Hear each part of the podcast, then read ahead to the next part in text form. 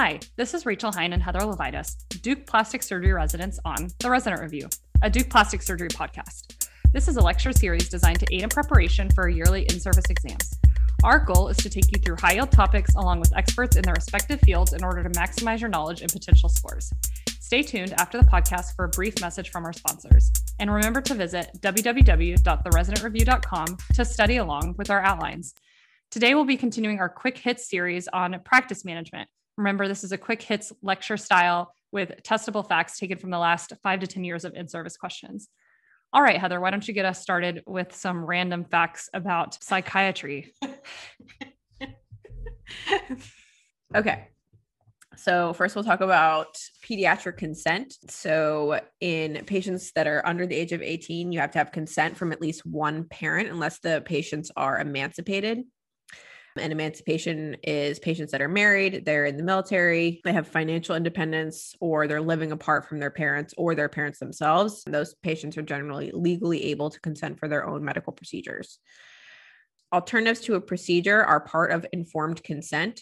Um, you also have to go through the nature of the surgery, what the diagnosis is, indications, benefits, consequences, side effects, risks, consequences of any alternatives, and the probability of success.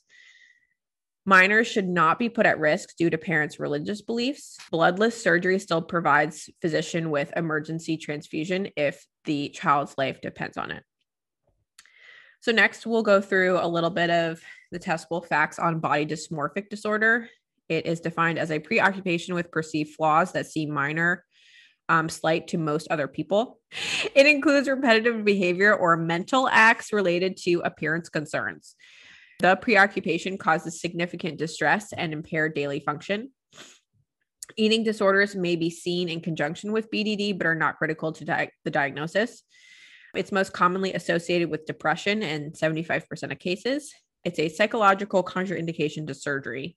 So, really, you identify this in the question stem. It'll say something like, the patient comes to you because she needs a breast augmentation. Otherwise, she feels like she's going to get a divorce. That would be a no go. So we can talk next about statistics, which I will let Rachel do. Oh, goody. So the statistical power. This is a measure of the number of subjects in comparison to the effect size, test size, and power of the test. You can determine a sample size or verify a non significant result after data collection. Ideal power is equal to 80%, and the p value is the probability that the result happened by chance. A low p value, usually less than 0.5, which we arbitrarily set, means that there's less than a 5% chance that the observed result happened due to chance sampling variation. This gives you confidence in rejecting the null hypothesis. There are different types of statistical tests we see. For categorical variables like yes, no, you'll want to use a Pearson's chi square test. Numeric variables, you can use a regression analysis.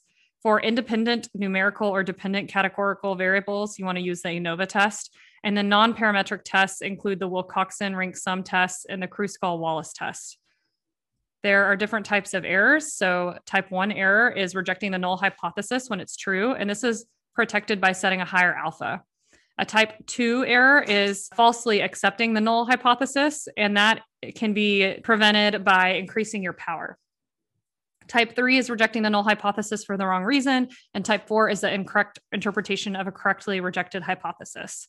There are different levels of studies. So, level one evidence is a high quality, multi centered, or single centered randomized controlled trial with adequate power or a systematic review of these studies. Level two evidence is lesser quality, randomized controlled trial, prospective cohort, or comparative study, or a systematic review of these studies. Level three evidence is a retrospective cohort or comparative study, a case control study, or a systematic review of these studies. Level four evidence is a case series with pre, post test, or only post test. And level five evidence is expert opinion developed via consensus process, a case report or clinical example, or evidence based on physiology, bench results, or first principles. Specificity is the ability of a test to correctly classify an individual as disease free. So, this is the ratio of those classified as disease free and the total number of healthy patients, which we've seen before on our test. Sensitivity is the ability of the test to correctly classify an individual as disease. So, this is the ratio of those classified as having the disease over the total number of sick patients. All right, Heather, why don't you take us through some legal stuff? So, if you offer your services up to a charity, you cannot imply or provide a financial incentive um, to have a procedure. Does not imply understanding of a performance or procedure for which the patient has not been medically evaluated yet. You can offer things like Botox or injectables. You cannot offer things like procedures or implants. So you can advertise that you are board eligible while you are seeking initial certification. But this is only okay for the first eight years. And then just a little bit about electronic health records. Computerized provider order entry is the preferred method for entering orders, otherwise, a written or verbal with readback from nursing staff. CMS EHR enrollment gives you 1% penalty adjustments below existing Medicare and Medicaid reimbursements for failure to participate in the meaningful use of a certified electronic healthcare technology on a yearly basis. The meaningful use of EMR is increasing the ability of healthcare systems to protect patient medical information in compliance with HIPAA regulations.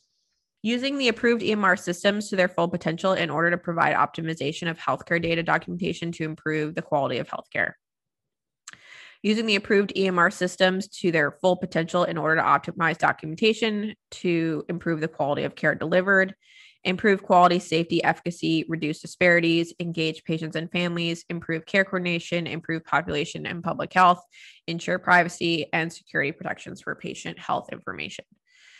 And then, just in terms of the universal protocol for preventing wrong site, wrong procedure, and wrong person surgery, you want to make sure in the preoperative area you have a patient identified with either a bracelet or something like that by three members of the team, preoperative marking of the surgical site, and a final timeout prior to the surgery or procedure.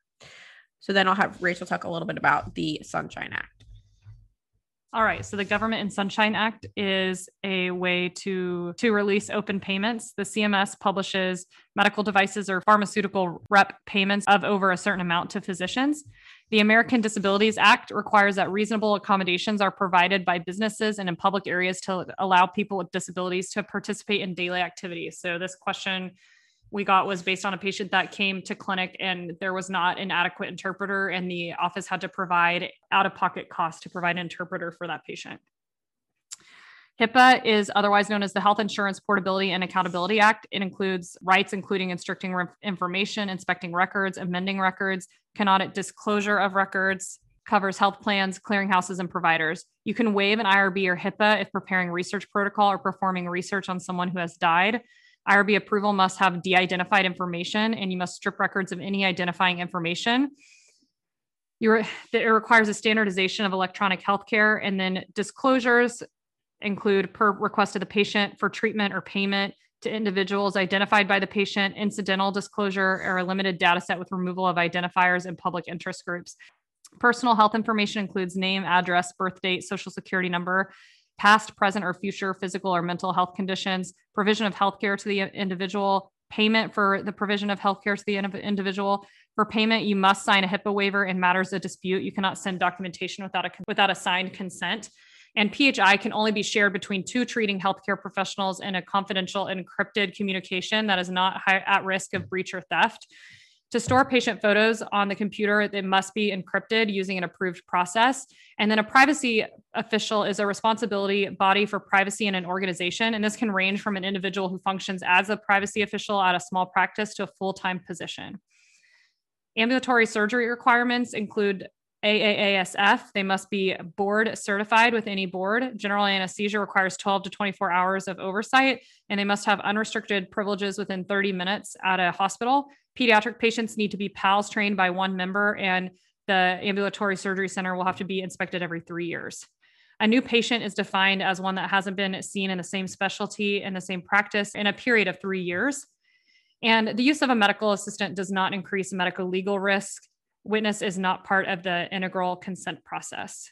And remember, you cannot use the ASPS logo until you're board certified. And office based procedures need appropriate d- drugs, resuscitation, intubation equipment, and a defibrillator. Disciplinary action. So you can get disciplined if you charge exorbitant fees, especially in emergencies, charity events in which surgery is performed, endorsement compensations, false pictures, not typical results, or photographic techniques that misrepresent. Potential hires, you can't ask about disabilities, age, arrests, children, religion, country of origin, race, or childcare, like we've ever been asked about that. If not treating a patient, you must obtain verbal consent to view and share information. And when you prescribe medication to a friend, that friend becomes a patient and you must document this encounter. All right, Heather, why don't you take us through some errors in health insurance? Okay. so, a near miss is an unplanned event that does not result in an injury, illness, damage, but has the potential to do so. Um, a look-alike or sound-alike medication error is giving or prescribing the wrong medication because it looks or sounds similar. So next, we'll just move on to some things we need to know about health insurance. Um, so billing, the physician bills for a certain amount, and, and the insurance company decides how much the service is worth, and that is how much the physician will get. The actual payment may come partially from the insurance company and partially from the patient, depending on their copay arrangement. So, in terms of what we need to know for Medicare, the different parts. So, Part A includes hospitalization, SNF placement, and hospice, usually included if you are over 65 or if you are under 65 but collect Social Security benefits. Part B is related to provider services, i.e., doctors, PT, labs, equipment, mental health. Part C, uh, additional improved private health insurance that you can get. D is prescription drug coverage. So, in terms of Medicare payments, the difference of bill and the payment is considered contractual adjustment and services are paid in full. The physician agrees to accept payment according to Medicare fee schedule. We've had questions on the Affordable Care Act. So you must offer 10 essential health benefits outpatient care, ER visits, hospitalization, maternity or newborn care, mental health and substance abuse treatments, prescription drugs, rehab and equipment, lab tests, preventative services, and chronic disease care, pediatric services, including dental and vision. It does not cover adult dental or vision of note. Insurance companies do not cover elective cosmetic procedures, and the patient must be billed separately. And then you must inform the OR when you're switching to the cosmetic portion of a combined procedure. So, competencies of the ACGME include interpersonal and communication skills, medical knowledge, patient care and procedural skills, professionalism, and system based practice, which is an ACGME milestone which involves coordinating patient care within health systems, cost awareness, patient advocacy, and interprofessional development. And then just some other random practice management questions we've been, or topics we've been tested on. One of which is cameras. You want to have optimal reproducible digital photographs, both pre and post op, that have matching anatomical landmarks. You want to use the same camera with the same lens and the same lighting in the same patient position.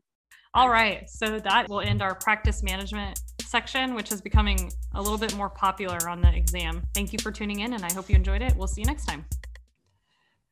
We would like to thank Allergan for their continued support of our podcast. Allergan Aesthetics is now part of AbbVie, an international leader in many different therapeutic categories. Many of our topics and therapies we discuss on our podcast are provided by Allergan. They continue to be a leader in the fields of breast reconstruction, abdominal wall reconstruction, medical aesthetics, and much more. Additionally, they are dedicated to supporting the education of plastic surgery residents and plastic surgeons across the country.